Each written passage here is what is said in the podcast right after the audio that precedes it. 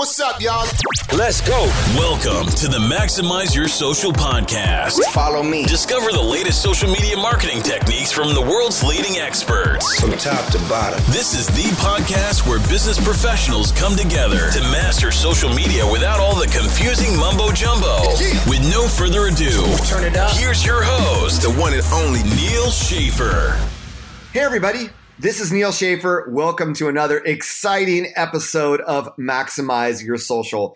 Today is going to be about the tale of two worlds. I am here in winter in warm and sunny Orange County. We did have some rain, which uh, made people freak out because we don't get a lot of rain here in Southern California. But on the other end of this microphone is a gentleman who is a dear friend, uh, a thought leader in customer experience marketing that we're going to be talking a lot about today. My friend Dan Gingiss, who is calling in from the middle of the polar vortex, where it is colder there than it is in the South Pole, from what I hear, Chicago, Illinois. Dan, welcome to Maximize Your Social. Well, thank you, Neal. Uh, it's a pleasure to be on your show. And yes, we set some records this week negative 25 degrees. That's before the wind chill. Uh, It was absolutely ridiculous. But luckily, uh, I stayed indoors for most of it, and we seem to be on the back end of it. Well, hopefully, this podcast interview will warm you up, so to speak, as well as our listeners. So let's cut through the chase, Dan. I, I mentioned when I was scheduling this. So, customer experience marketing. As I continue uh, in the process of publishing my upcoming book on influence marketing, the business of influence, and I sort of hinted at this for those of you that listened to my previous podcast, you should listen to the one where I talked about we need to do things differently. It's time for social media marketing 2.0. I have come to the conclusion now, it's not going to get this way overnight, but I'm already sort of working with my clients in trying to push them in this direction. You know, I've always said social media was made for people, not for businesses. And the personal brand is always going to win out versus the corporate brand. Now, if you're a Coca Cola or what have you, it's one thing. But for 99% of the brands that are not in that position, um, I, I begin to question why are you on social media? What are you using it for? So, you know, it's interesting, Dan. We're both going to be speaking at Social Media Marketing World. And I think there's like a full day workshop devoted to Facebook ads, right?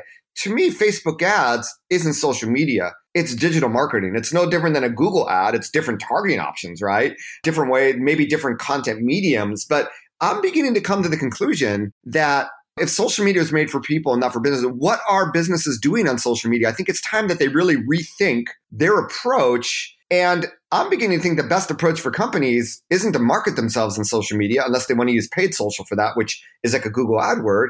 It's really to be there for their customers to answer their questions, to help them get the optimum customer experience, to become a, a robust customer support channel. In because I've come to the conclusion people don't want to engage with brands in social, right? They want to engage with celebrities and their friends. So if they're going to engage with a brand, inevitably it's going to be to send a complaint.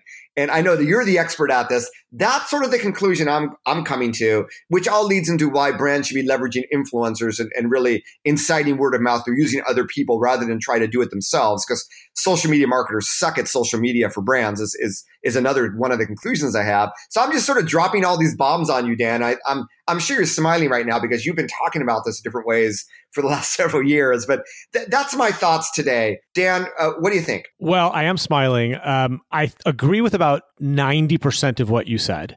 Uh, and let me put okay. it in a slightly different way, and then I'll get to the 10% that I maybe differ a little bit. So I've been a marketer for more than 20 years. I got my start in direct mail and in, you know, newspaper and magazine advertising, direct response, you know, where people actually clipped out a coupon and filled it out and mailed it in. And nice. so I've done pretty much every marketing channel except for television. Um, and as we've moved more digital, and especially as social has come into play, the very first thing I realized about social marketing was that it is the only marketing channel that people can talk back to you. And I thought that was fascinating, which is why when most people sort of went towards, wow, social media marketing, it's the next great thing, I went to sort of the flip side of that, which is, wow, this is a really cool way to engage with your customers that we've never had before. So, as a marketer, I agree with you. I don't think social media marketing is all that. I don't think it's that much different than other digital and non digital channels in terms of the mechanics of it. We still target people, we still segment them, we still try to find the right product in the right place, the right price for them. And it's just because it's on Facebook instead of on email or on a website or even in direct mail, I don't think it's that special, to be honest with you. But this idea that mm. people can talk back is special. And it's really interesting because you can't talk back to a billboard, you can't talk back to a Super Bowl TV commercial. Uh, but all of a sudden, now brands uh, have to be available to people talking back. And I think that's a really good thing because it has brought brands closer to their customer so that they understand their customer better and can create products and experiences based on that understanding. And I would say the one part that I maybe don't completely agree with what you said is that I actually think, especially the millennial generation, does want to have a relationship and engagement with companies. I think it's one of the things mm. that they're looking for in deciding which companies to do business with is which ones they can have a bilateral relationship with. And so, and, and I think that, you know, those of us in Gen X and others are kind of following suit in that it is, we're starting to to judge the businesses that we spend good money with by the experience that we get back with them. And part of that experience is how they engage with us in social media.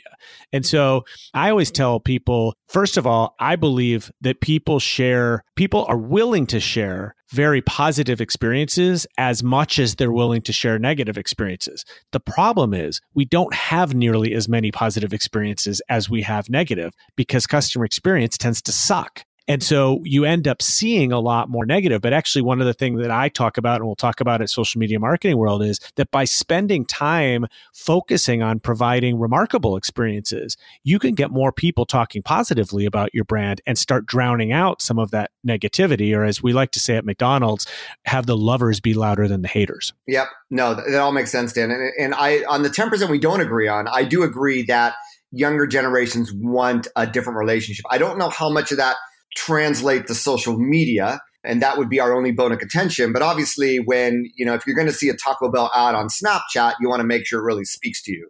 Uh, in that aspect, I, I completely agree. So um, yeah, it's it's definitely. But I, I, think this is a conversation, Dan, that more and more brands need to be having. And let's let's get started on sort of that terminology of customer experience marketing. You know, I run this blog Maximize Social Business, which hopefully by the time this is published has already moved back and migrated back to nealschaffer.com. And I had a contributor, Joe Ruiz, who I, it must have been five years ago. He goes, Neal, I want to change my category of topic. He started talking about SOLO-MO, social, local, mobile. And, and you might be laughing about that because no one talks about that anymore.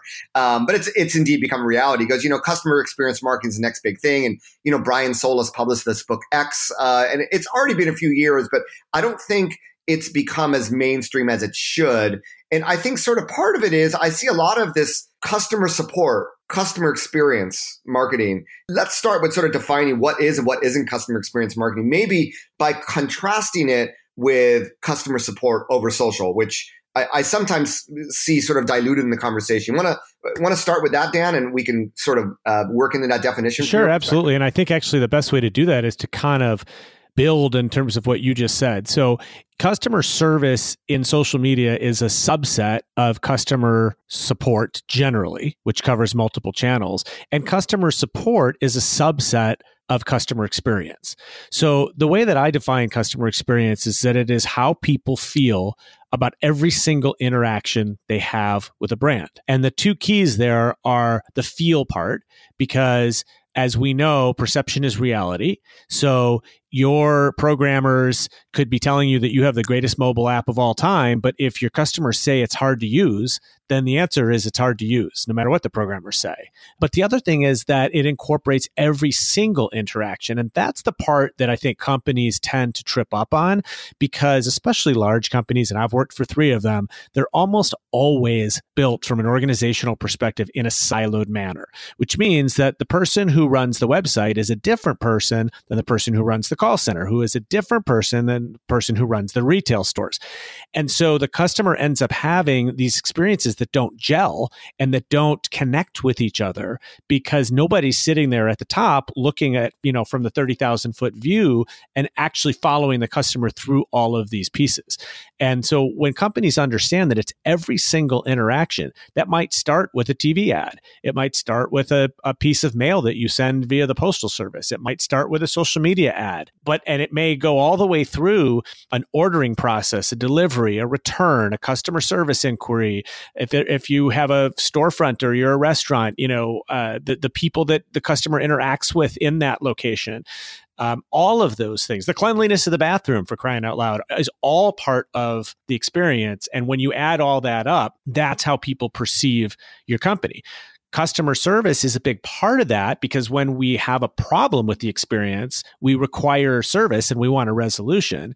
But not everybody has a problem, right? So you could go and have a terrific uh, relationship with a brand and never talk to customer service. In fact, that's that, that's successful on both counts, right? It's successful from a consumer point of view, and it's also con- uh, successful from the business's point of view.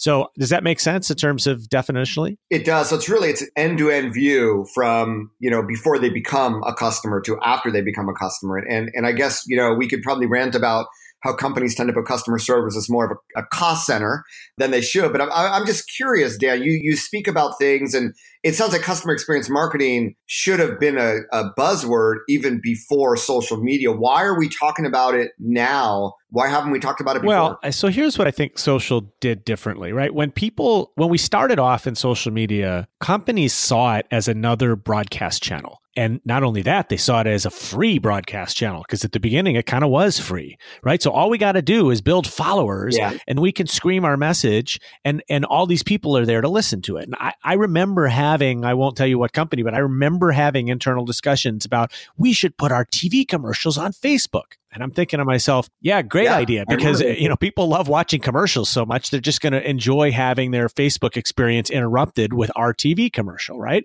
So, and that's what I mean when I say that that social media allowed customers to talk back for the first time. And one of the things that companies saw really quickly is they were often talking back about something else, not about the marketing. So we're we're introducing a new product and we're hoping to start a viral discussion about our new product. And customers are like, "Yeah, I don't want to talk about your new product. I want to talk about how I called customer service the other day and there was a 2-hour hold time." And you guys suck. And so all of a sudden, the control of the conversation went from the brand to the consumer. The consumer felt empowered by this and started demanding more from companies in terms of their experience, not just on social, but everywhere. And uh, one of the things that I love to say is that I believe today there's no such thing as an offline customer experience because even things that we used to consider being offline, like, say, being on an airplane, well, the guy that was dragged off the airplane showed us that not everything on an airplane is offline anymore, right? Because it can come online in an instant. And so that power that was given to consumers I think has caused this much more focus, this more intense focus on customer experience. But I also think that, and, and this is one of the things that that Solis said a while ago, and I think is coming to fruition, is that over time, I believe that customer experience is going to become the last true differentiator for brands. Because if you think about it, competing on price is a loser's game. It just doesn't, it, you know, all you do is is push price down until nobody's making any money.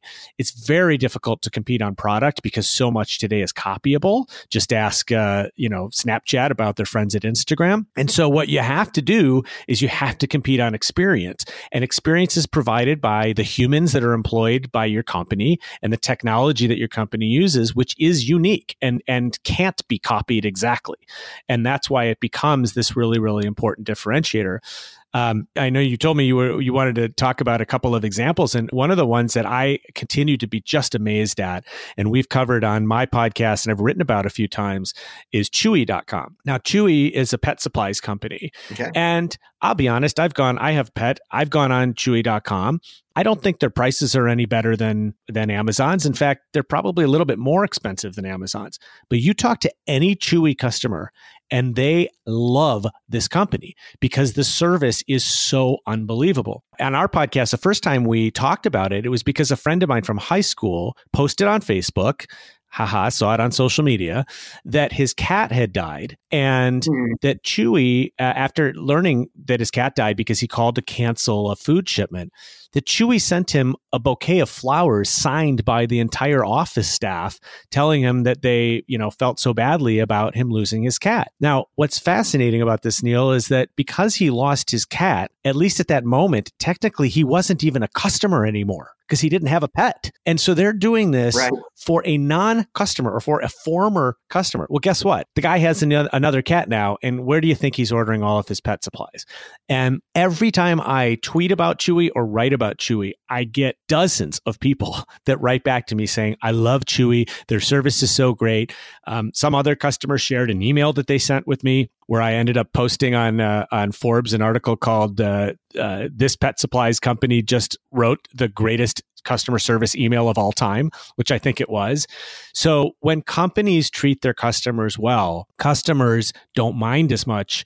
They don't pay as much attention to a sale down the road that you know is going to get them a ten percent discount to what you're charging them because they know that you're going to take better care of them. You know, and, and, and I think that's an awesome case study, uh, for lack of a better word, awesome example. And, and I think that do you talk a lot and, and, i know before our conversation i sort of hinted as well at the beginning of this podcast about trying to make this emotional attachment right because at the end of the day you know the example i used i always give is i always buy tylenol rather than the generic drug because i have this emotional attachment right that's been formed over decades for various reasons obviously, you know, what Chewy did was they created, that they generated an emotion.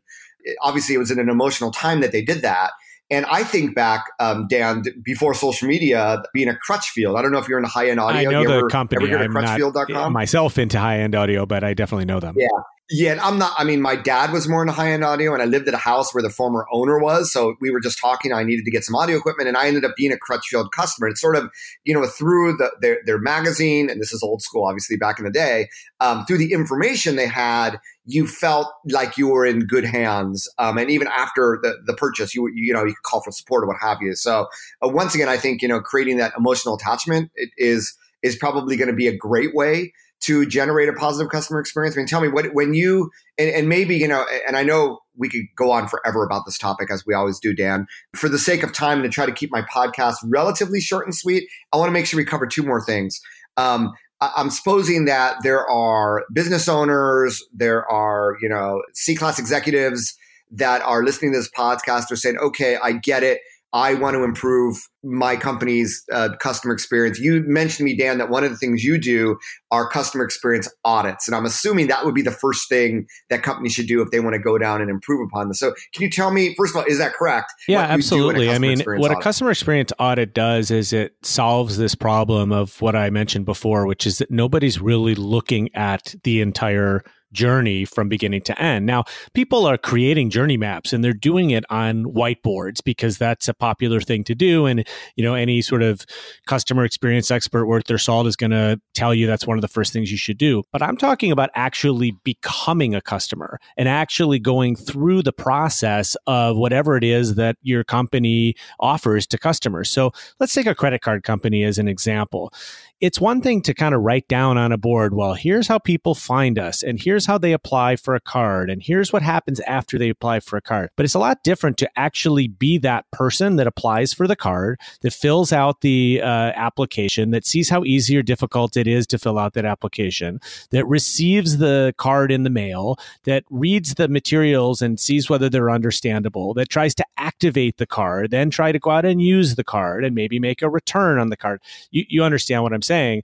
Um, and it also includes kind of going to all of the yeah. different channels that a company might have and frankly trying to break things. So going on the website and trying to, you know, do a bunch of things that a customer would do or trying to go to the mobile app and trying to call customer service and, and having a complaint and then documenting everything that happened and basically summarizing with a, this is what you're doing really well. Here are some pain points that I experienced as a customer. Here are some things you really need to change that are you know going to be frustrating people et cetera and it gives that end to end view from a actual customer's perspective. It's kind of like if you've seen that show Undercover Boss, it's kind of like doing that for an executive instead of having them to go on TV and embarrass themselves uh, by working one of those jobs. It's it's essentially you know becoming a customer and and really reporting back with complete transparency about every piece of the experience. Which is why you probably want to work with an external entity like yourself to do this and someone that's done this for other companies that understands the yeah, areas all, that most companies well, fail and also to, that's see, objective and that isn't you. Uh, you know so close to the experience. I mean, I've I've worked at uh, you know I've had leadership roles at three Fortune 300 companies, and one of the things that I've seen over and over again is that employees get too close to the experience because first of all, often many of them are responsible for designing the experience. So they're going to tell you the experience is great, right? And they're they're going to not intentionally, but they're going to be blind to some of the pain points and sort of the holes in the experience. Whereas somebody who frankly has no skin in the game can come in and say, "Yeah, you know what? It was really annoying when the mobile app did this." For I'll give you an example. Uh, the company that I bank with, when I go on the mobile app and I hit bill pay, it's I actually uh, bank with uh, a brokerage company, so I have a brokerage account and a bank account. So when I go to bill pay and I tap on bill pay, every time I do this, it says, which account would you like to bill pay from? And the only one that's there is a checking account because you can't bill pay from a brokerage account. So I tap the only account that's there. And every time I'm like, why the hell are you asking me this every time if there's only one choice? Just, you know, like this is a, it's been like that forever. Now, is that are they intentionally trying to annoy me? Of course not. It's just that somebody built it that way. And I'm guessing for a number of customers, there actually is more than one account, right? So it makes sense that you might choose an account but nobody's realized that the person with only one account has an extra step that's very easy to code to eliminate, right? And so that's a great example of a pain point that just doesn't need to be there that is frustrating people. But is it enough of a frustration that I'm going to go and complain about it on social media? Probably not. Am I going to call their 800 number to complain about it? Absolutely not. So they also may not even be hearing that it's a pain point. And I think again, that's that's what is really helpful with having somebody who's objective, who's just not afraid to say, "Hey, this was awesome. You did this great. Keep doing this." And over here, this kind of sucks. And you know, here's some examples of how I might do it differently. Yeah, that's really interesting. I just think of uh, some of the social media tools that I use, where every time an action that I might do ten times on a daily basis, they always ask me to confirm, right?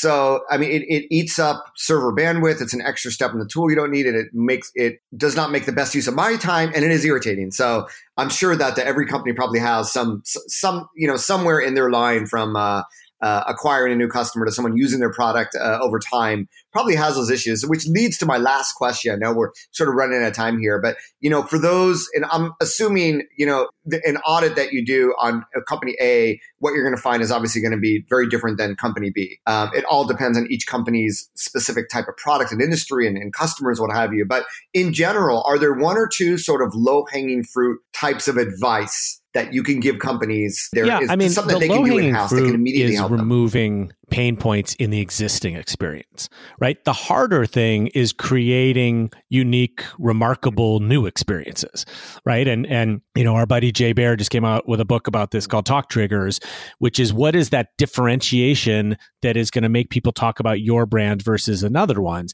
That's tough. That takes a long time and usually many years to establish. But getting rid of existing pain points is easy. And, you know, the example of that I gave of the brokerage, right? That's not even an expensive fix. It's a pretty easy fix. The great story that, uh, real quickly, that I remember from my time at Discover is we had a, a survey mechanism on every page of the website, thousands of pages of the website. And one of the questions in the survey, you know, it was allowed customers to give comments and to ask questions. But one of the questions always was, how easy was it to do business with Discover today. So I once ordered a report. I wanted to see by page the ranking of that question. It was a one to 10 scale, but I wanted to see it in reverse. So I wanted to see what was the worst page on our site. You know, for people answered the question, how easy was it to do business? They answered, it was really hard right? So I wanted to know, well, what pages caused people to do that? So then the top page on the list, the one that had the lowest ranking in ease of use, was actually a very important page to us. It was the refer a friend page. So this is where they offer a $50 bonus if you introduce somebody else to Discover. Well, it turns out looking at the comments on that page, that Right. with a certain kind of browser, the submit button was not showing up. It wasn't for everybody, it was just one browser. Oh, That was a really easy thing to fix. And the second we fixed it, the scores went back to normal. Like the instant we fixed it. So I said, wow, let's do this a couple hundred more times. And we did, right? We just started looking for all of these little things, the little code gone wrong that that causes a frustration. Can you imagine you fill out a list of, you know, 10 people that you want to refer a friend and then you can't find the submit button? That's got to be really annoying, right? But yet it was a piece of cake to fix. So I think finding Yeah, the little without a doubt. places, and frankly, if you ask most companies and they're honest with you, they know where their pain points are. They've just chosen to not fix them. And I, to me, that's the easiest and usually least expensive thing to do is just to fix existing minor pain points. Yeah, yeah. No, that's really awesome advice. Now, I really appreciate how you've mixed from very uh, holistic strategic perspective down to implementable advice uh, with a lot of case studies, both of your own corporate experience as well as uh, some other things you've experienced. So this has been great, Dan. Where can Uh, we find well, out you more can about you? certainly find So me I'll active on Twitter at dgingiss, D G I N G I S S. And I'm also at dangingiss.com. And I write um, many times, multiple times a month for uh, Forbes. So you can check me out there as well for hopefully some wisdom that allows you to go back to work and, and uh, do something new. And uh, also, as I mentioned before, I am a podcast host as well. And my podcast is called Experience This. And wherever you are currently listening to Maximize Your Social, the same app should get you to experience this. Awesome. And by the way, if you are going to social media marketing world and you happen to see Dan and I together talking, and you come up to me and said, Neal, I knew I'd find you and Dan together because I listen to your podcast. I'm going to buy you a free beer from San Diego. So be on the lookout for us because I know you're all going to the event. All right. Happy listeners with beers in their hands. All right. Yeah. And I'm a big fan of the, uh, is it called the Red Trolley Ale? Yeah. Oh, I love that stuff. Anyway. All right. That's, that's a subject for another podcast. But hey, I appreciate your listening. This has been one of my longer podcasts. Hopefully, it's been it's been fruitful for you. Um, Dan obviously is a clear thought leader, expert, and, and more importantly, a great guy. Even though he is a Chicago Cubs fan instead of my LA Dodgers, but hey, we forgive him for that. Um, but anyway, hey, I, I I appreciate you putting up with us. Hope you learned something from this. Always appreciate your ratings and comments on iTunes and, and on the nealschaffer.com blog, wherever you listen to this. So, hey, uh, just want to end this podcast like I always do. Wherever you are in the world, make it a great social day, everybody. Bye bye. Thanks for listening to the Maximize Your Social podcast. Major key alert. Don't forget to subscribe and rate the show on iTunes so others can enjoy it too. Give them some of that. To continue the conversation and empower your business through social media, visit nealschaffer.com. right now. Have a great week, Let's go. and we'll see you on the next episode.